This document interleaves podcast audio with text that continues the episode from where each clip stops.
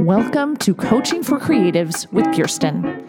My name is Kirstine Call. I'm a therapist trained life coach and a children's book author. Together, we'll get the drama out of our lives and onto the page. Let's get started. You are listening to part four of the Get Yourself Unstuck series Impossible Dreams. Let's talk about dreams. What is a dream? Is it your heart's desire? Is it pretend? I think it's very interesting that we have dreams at night that our subconscious creates to process the day or entertain us. And we also have waking dreams, the things we consciously think about, the things we want most in life. What is the difference between a dream we have when we're sleeping and a dream we have when we're awake? One of my favorite recurring dreams is of me flying. I've been having this dream since I was a kid. I love the feel of the wind in my hair, feeling wild and free in the sky. I want you to think about your favorite dream, the one you remember long after you've awakened. What happens in that dream? Now think about your dreams and desires in your awake life. What do you want in your life? What seems impossible? How is your sleeping dream the same or different from your waking dream? What are your impossible dreams for your life? We all have both types of dreams the conscious and subconscious dreams that seem impossible. I remember as a kid dreaming of becoming a ballerina. There really was never any hope for this. I'm extremely clumsy. but what if our impossible dreams are possible? What if we can have everything our hearts desire? If you could have anything you wanted, what would you want? How do you want to feel in 10 years? Where do you want to be in 10 years? Who do you want to be with? Where do you want to live? What will you be doing with your time? Your relationship with your future self is more important than anything else. So, when I'm exercising or doing something else I don't feel like doing in the moment, I always say, Future self, you better appreciate this. 10 years from now, your future self is going to be so excited about what you're doing right now. Now that you've been thinking about what you want in 10 years, I want you to write down 10 things that you want in 10 years. And I want you to write them in present tense as if they have already happened. I actually learned this from Rachel Hollis. It's a phenomenal idea that has really helped me in the last few years. So, for example, on my list, I have I'm an exceptional mom and wife. So, this is aspirational, right? This doesn't mean that I've already achieved this goal, but this is what I want. I want to be an exceptional mom and wife. So, I'm going to put in the present tense. I have another one of my 10 things is I'm a New York Times best-selling author. Remember, this is supposed to be an impossible dream, anything that you dream of happening. So, in 10 years, I'm a New York Times bestselling author. Another thing that I have on my list is I get book contracts every year. So, what I do is I write down my 10 things in my journal every day as if they have already happened. And I first started out by recording it in my phone and listening to myself saying the 10 things over and over again until I had it memorized. And so I'd like you to do that. Write down your 10 things in present tense, record yourself saying those things, listen to it daily until you memorize it, and then write them down every day. And then here's the hard part, and it feels very awkward the first time or second time or third time you do this, but you look yourself in the mirror and you say the things I get book contracts every year. I'm a New York Times bestselling author. And you're going to look at yourself in the mirror and you're going to feel super uncomfortable saying it because you're going to feel like you're lying. But remember, we've talked about how our brains do not know the difference between something that we are imagining and something that is reality. So, as we are saying these things in present tense, we start to act like it's already happened and feel like it's already happened. And it does happen. For example, I had been writing, I get book contracts every year uh, for several years. And then in 2020, I was writing it down every day and I had not gotten a book contract yet. And it was December 18th, and publishing had basically shut down already. And I thought, oh no, I guess I'm not going to get my book contract this year. But I just kept writing it. And on December 23rd, I got the book contract for the big screen with uh, Little Simon, with Simon and Schuster. I could not believe it. But again, I could because I had been telling myself in the mirror that I get book contracts every year. I had been writing it down. I had been kind of manifesting this reality.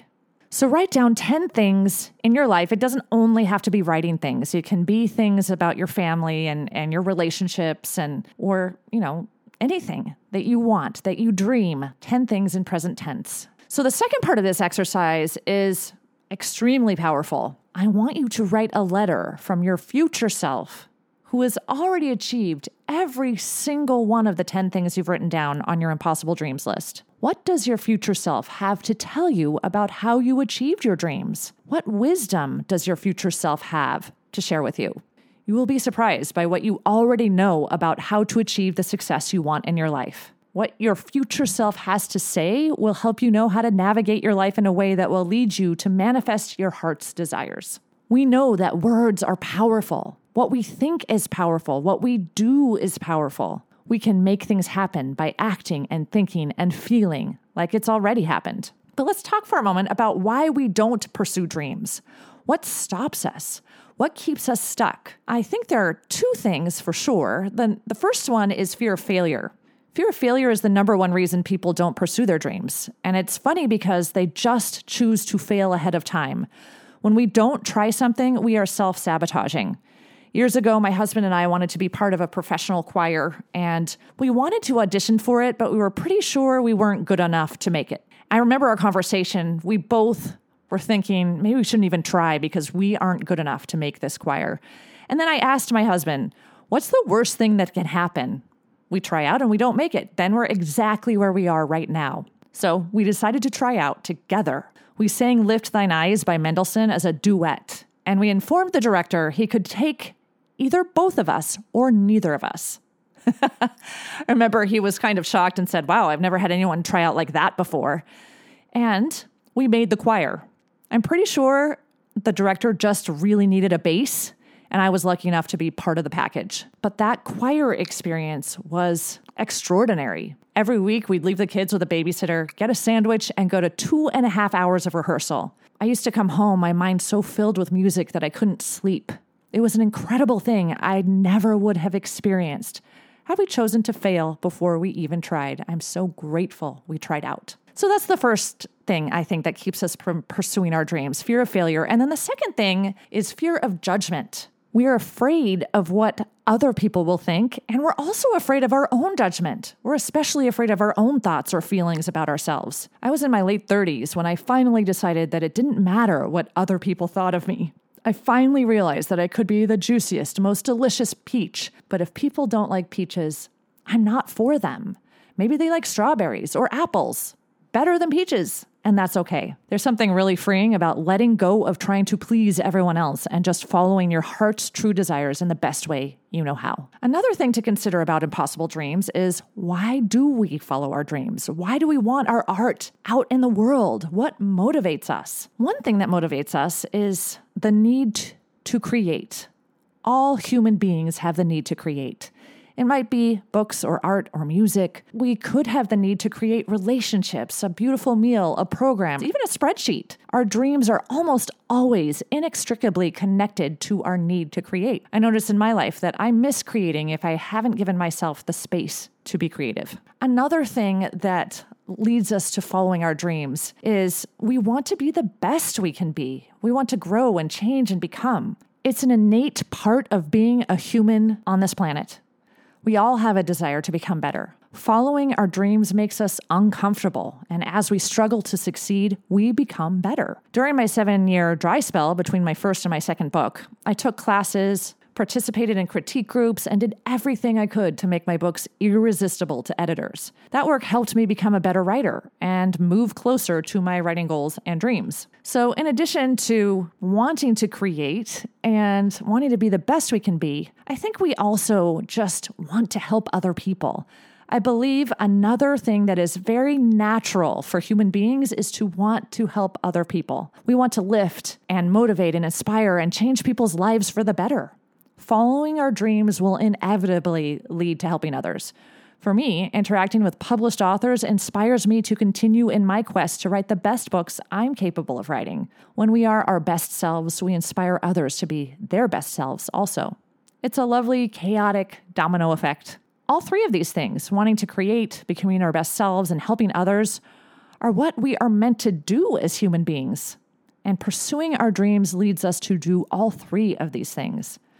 You can't pursue your impossible dreams without creating, becoming, and helping others to create and become. It's a beautiful circle that never ends. So, write down your 10 impossible dreams, memorize them, speak them to yourself in the mirror, no matter how uncomfortable it makes you feel, and write a letter from your future self to your present self, advising you on how to approach these impossible dreams. Expect miracles, and the miracles will come. I know it. Until next time, keep smiling. If you like what you've heard, check out my Get Yourself Unstuck program. Go to kirstinecall.com. That's K I R S T I N E C A L L.com and schedule a free consultation today. Coaching for Creatives is produced by Kirstine Call, music and audio engineering by James Call.